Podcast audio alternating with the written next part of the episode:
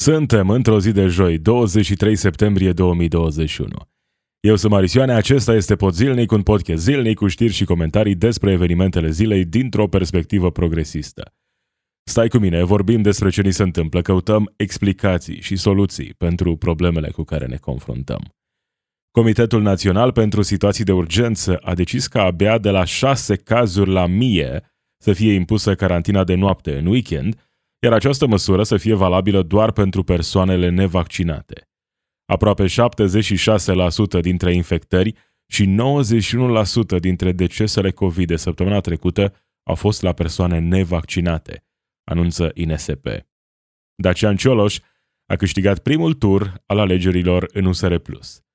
Marcel Ciolacu spune că e pregătit să-l suspende pe Iohannis și să declanșeze alegeri anticipate dacă USR Plus îi se alătură în această inițiativă.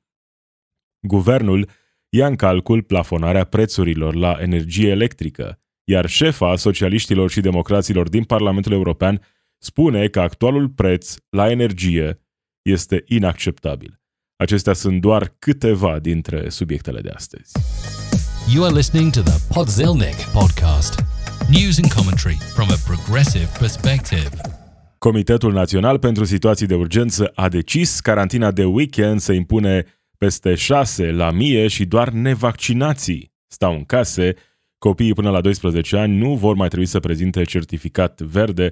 Acestea sunt principalele modificări anunțate astăzi de Comitetul Național pentru Situații de Urgență. Măsuri uh, așteptate de foarte mulți oameni, clarificări de care avem nevoie, pentru că au fost atâtea luni în care nu am luat pandemia în serios în România, acum s-a trezit și premierul și a dat seama că poate trebuia să facă ceva pregătiri, poate trebuia să gândească un plan și a dat seama că nu are un astfel de plan. Și acum, evident, suntem în această situație în care se anunță tot felul de măsuri care nu au prea mult sens, apoi se revine, se uh, discută din nou situații uh, aberante în unele situații cu restricții care nu au sens, cu duble restricții, apoi uh, revenim, uh, reluăm, încercăm să corectăm problemele așa, din mers. Pentru că n-am avut timp să ne pregătim, nu? Nu suntem în pandemie de aproape 2 ani în curând, uh, nu avem experiența valurilor precedente, nu? Da, uite, suntem aici, decizia de astăzi, evident, este una corectă, decentă, bună, dar s-a ajuns cam greu în această situație. S-a ajuns în situația asta pentru că avem oameni irresponsabili care conduc astăzi România. Dominic Fritz, primarul Timișoarei, a cerut guvernului ca timișorenii vaccinați să fie scutiți de carantina de noapte din weekend. Asta înainte ca această măsură să fie, uh, această modificare să fie aprobată în Comitetul Național pentru Situații de Urgență. Era evident, e lucrul care ar fi trebuit să se întâmple încă de la începutul campaniei de vaccinare, nu? S-a tot vorbit. Nu ar fi nevoie oare de niște beneficii pentru cei care se vaccinează, poate ușoare restricții pentru cei care nu se vaccinează? Poate dacă s-ar fi întâmplat lucrurile acestea la timpul lor, astăzi campania de vaccinare din România nu ar fi fost unde este acum.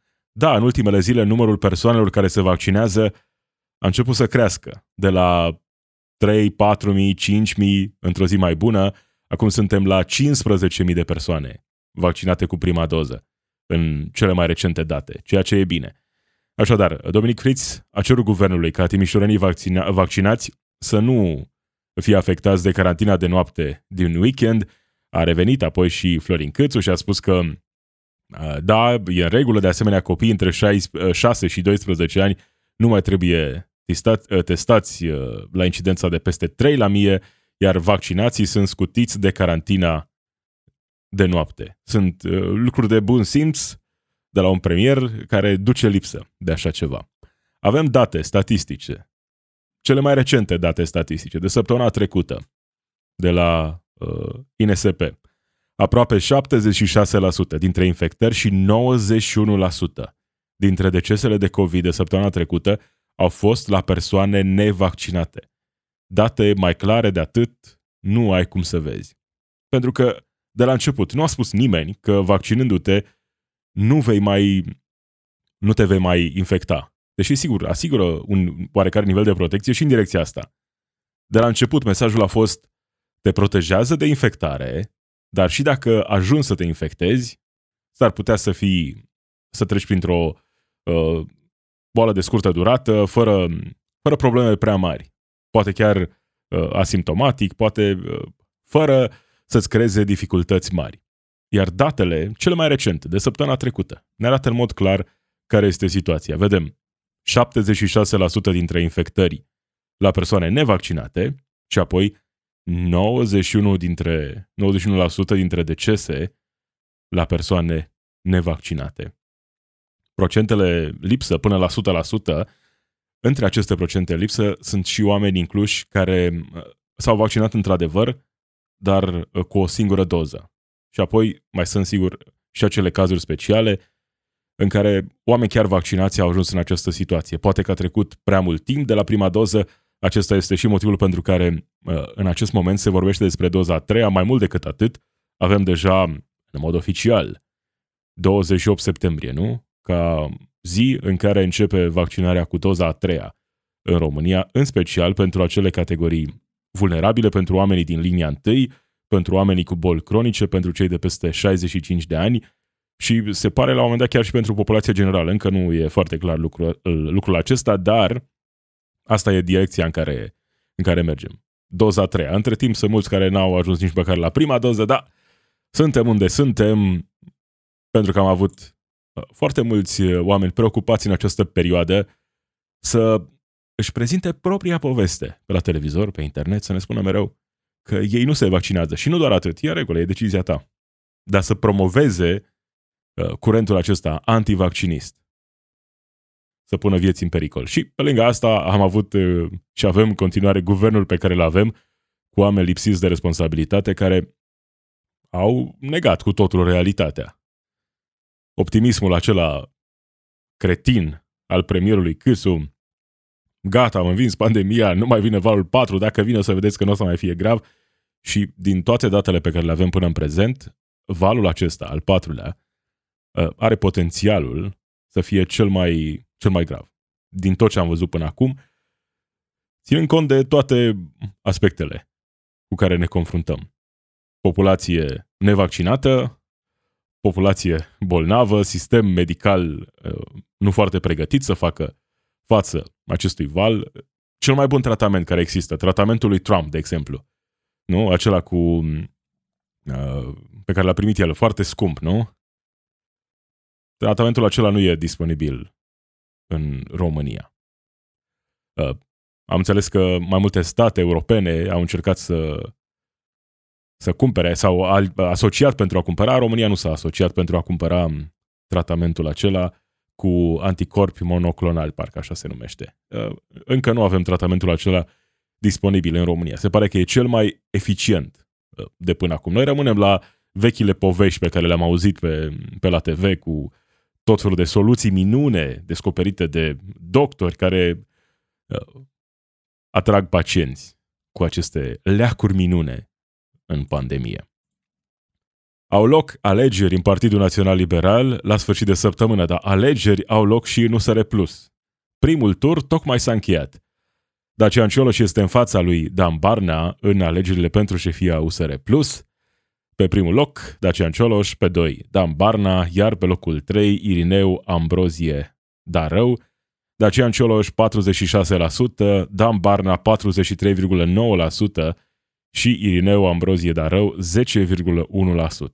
Acum, în aceste uh, momente, Dacian Cioloș pare să fie favorit, Irineu Ambrozie Darău spune că nu va susține în mod public niciunul dintre candidații încă rămași în cursă, Dacian Cioloș sau Dan Barna, îi acuză pe amândoi că au încălcat spiritul democratic în partid, dar dincolo de asta pare să fie mai dur la adresa lui Dan Barna.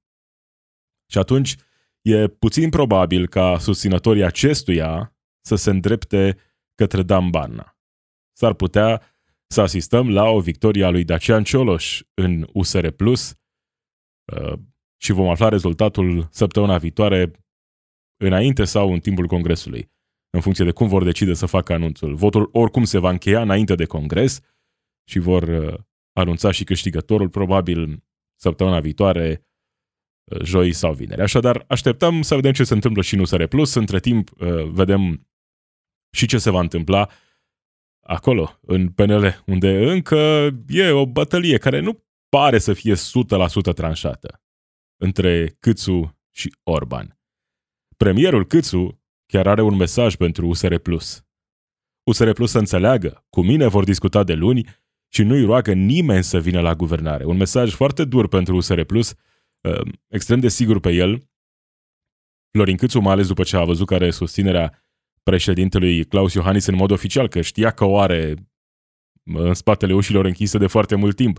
Da, a venit și mesajul acela al președintelui de la New York, cât o să fie tare, să nu renunțe și că va fi alături de el la Congresul PNL. Așadar, Florin Câțu se simte puternic în acest moment și e convins că el va câștiga. Și schimbă cumva datele problemei. Îi avertizează pe cei de la USR Plus că vor avea de negociat cu el începând de luni. Dar asta nu înseamnă că el nu e într-o situație dificilă, pentru că oricât de mult uh, și-ar dori să rămână la guvernare, oricât de puternic s-ar simți dacă va deveni președinte al Partidului Național Liberal, depinde de Parlament în continuare. Guvernul depinde de Parlament și nu invers. Și atunci, la un moment dat, va ajunge la un vot în Parlament. Moțiune de cenzură, vot de susținere, nici nu mai contează. Va ajunge acolo. Și va avea nevoie de voturi. Voturi de la USR Plus? Vor veni? Să vedem. Voturi de la AUR? Sigur că nu. Voturi de la PSD? Din nou. Să vedem care vor fi soluțiile pe care le vor negocia oamenii aceștia. Câțu se ține tare. De asemenea, Marcel Ciolacu, președinte al Partidului Social Democrat, spune că dacă USR vrea suspendarea președintelui și alegeri anticipate, acum mă duc la ei. Pare să fie deschis acestei opțiuni, îl suspendă pe Iohannis și apoi demarează și alegeri anticipate. Hai să-l auzim pe Marcel Ciolacu la RTV. Această suspendare.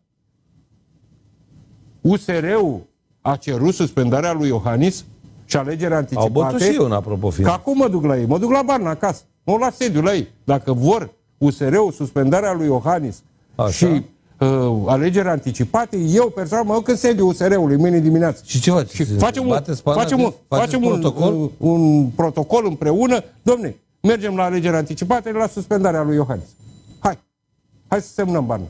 Sau ciol, deci... care, pe care îl găsesc pe acolo. Da, deci uh, există și acest scenariu în lucru. Nu cred că deranjează prea tare pe cei de la USR uh, să fie menționați în acest context, nu că ar merge mai departe cu această ofertă care vine de la PSD, pentru că nu-și doresc alegeri anticipate, dar uh, simt că pot să pună mai multă presiune așa pe oameni din PNL, poate chiar și pe președintele Claus Iohannis.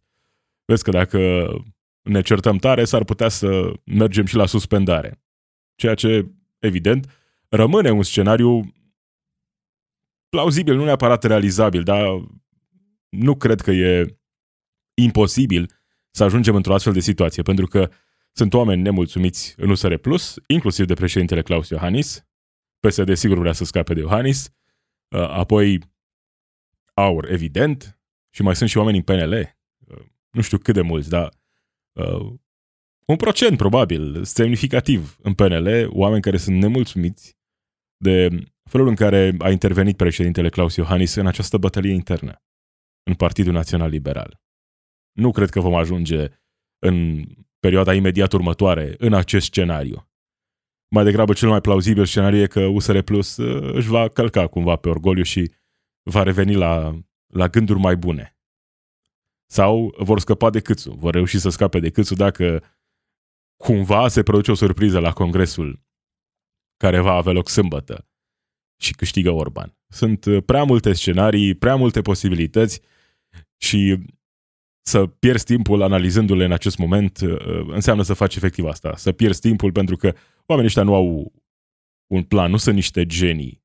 Câțu nu a avut un plan cu 10 pași înainte în momentul în care a dinamitat coaliția aflată la guvernare. A sperat doar că își poate bate joc de partenerii săi de la guvernare și că nu se va întâmpla nimic.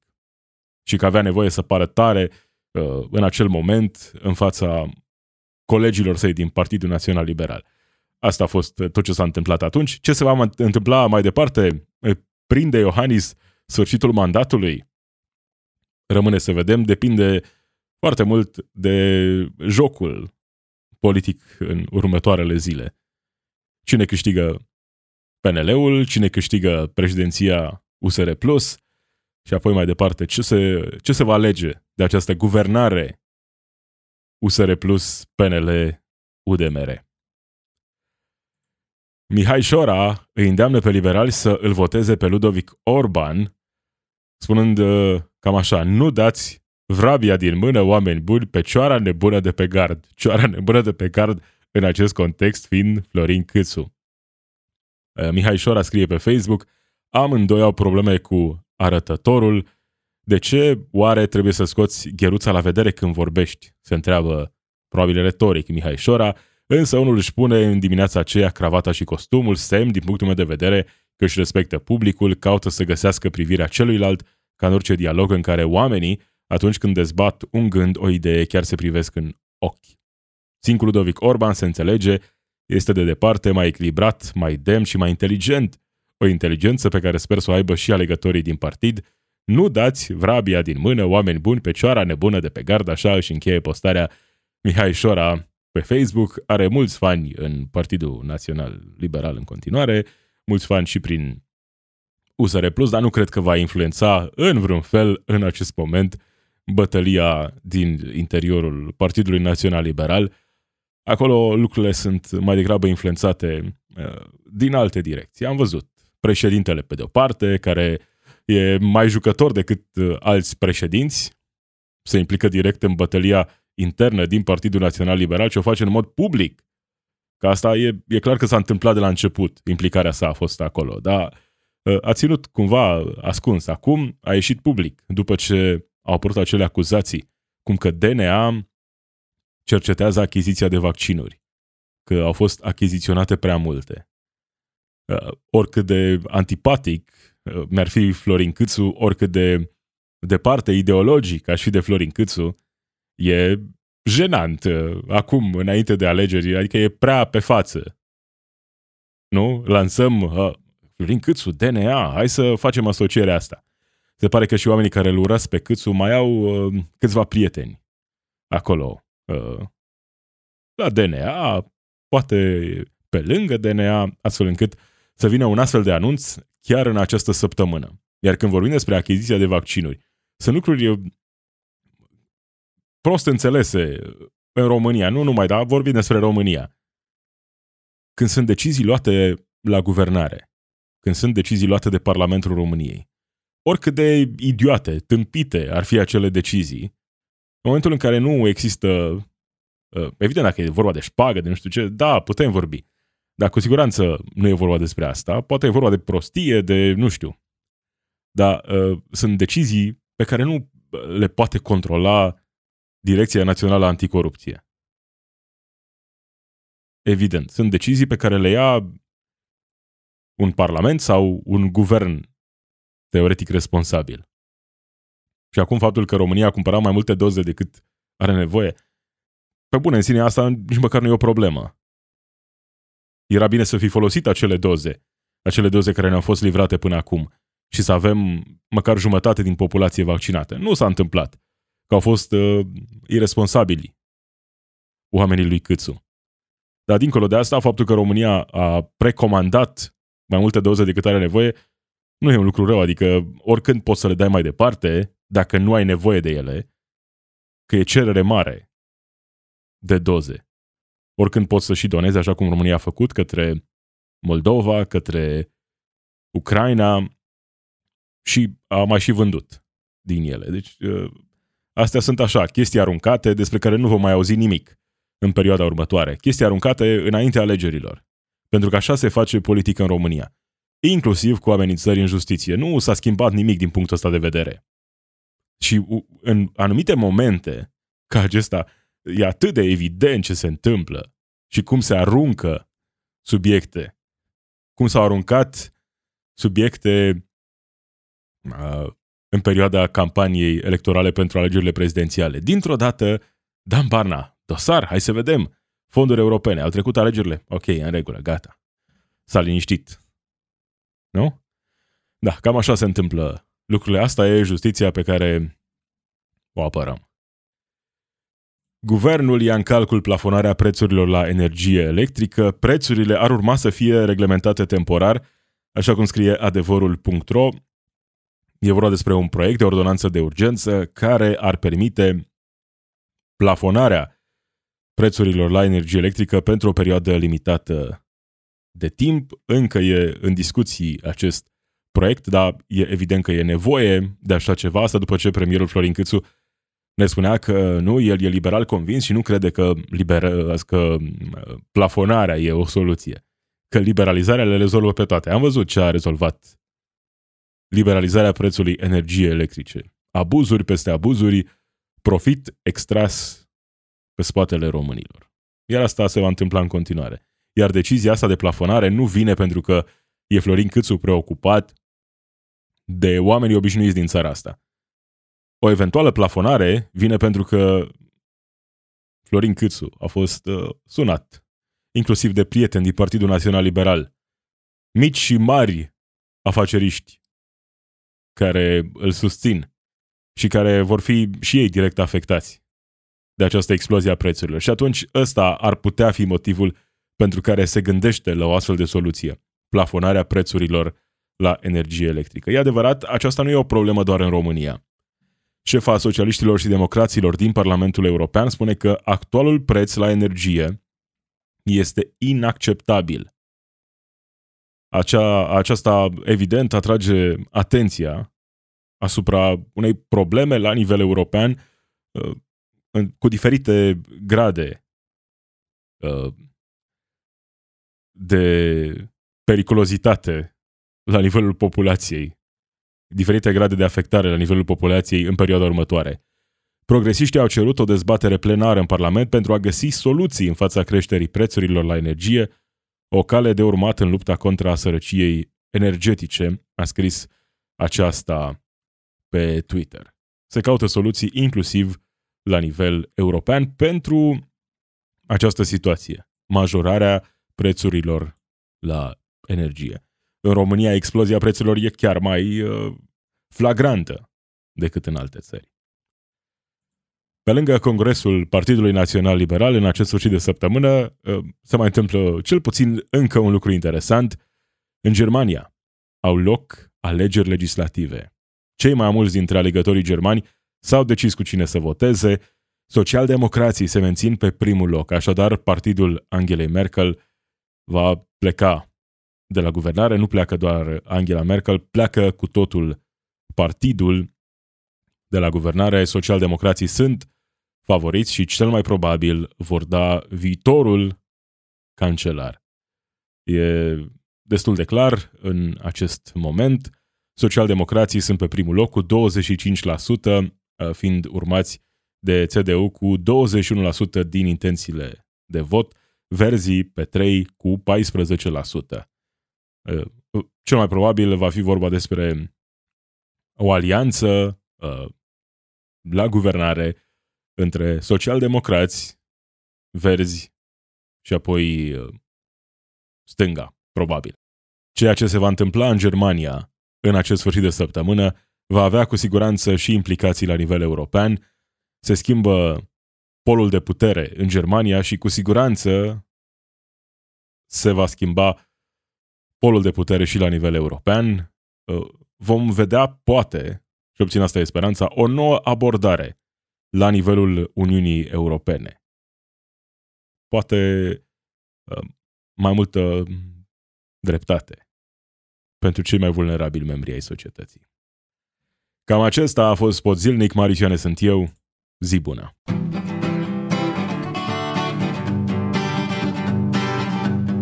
It's we who run the weapons plants and fight the wars they wage and who work consumer hotlines from the inside of a cage.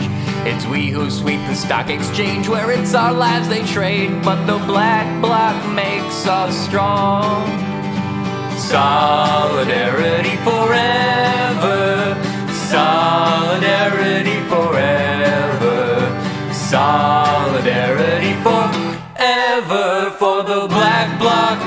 us strong.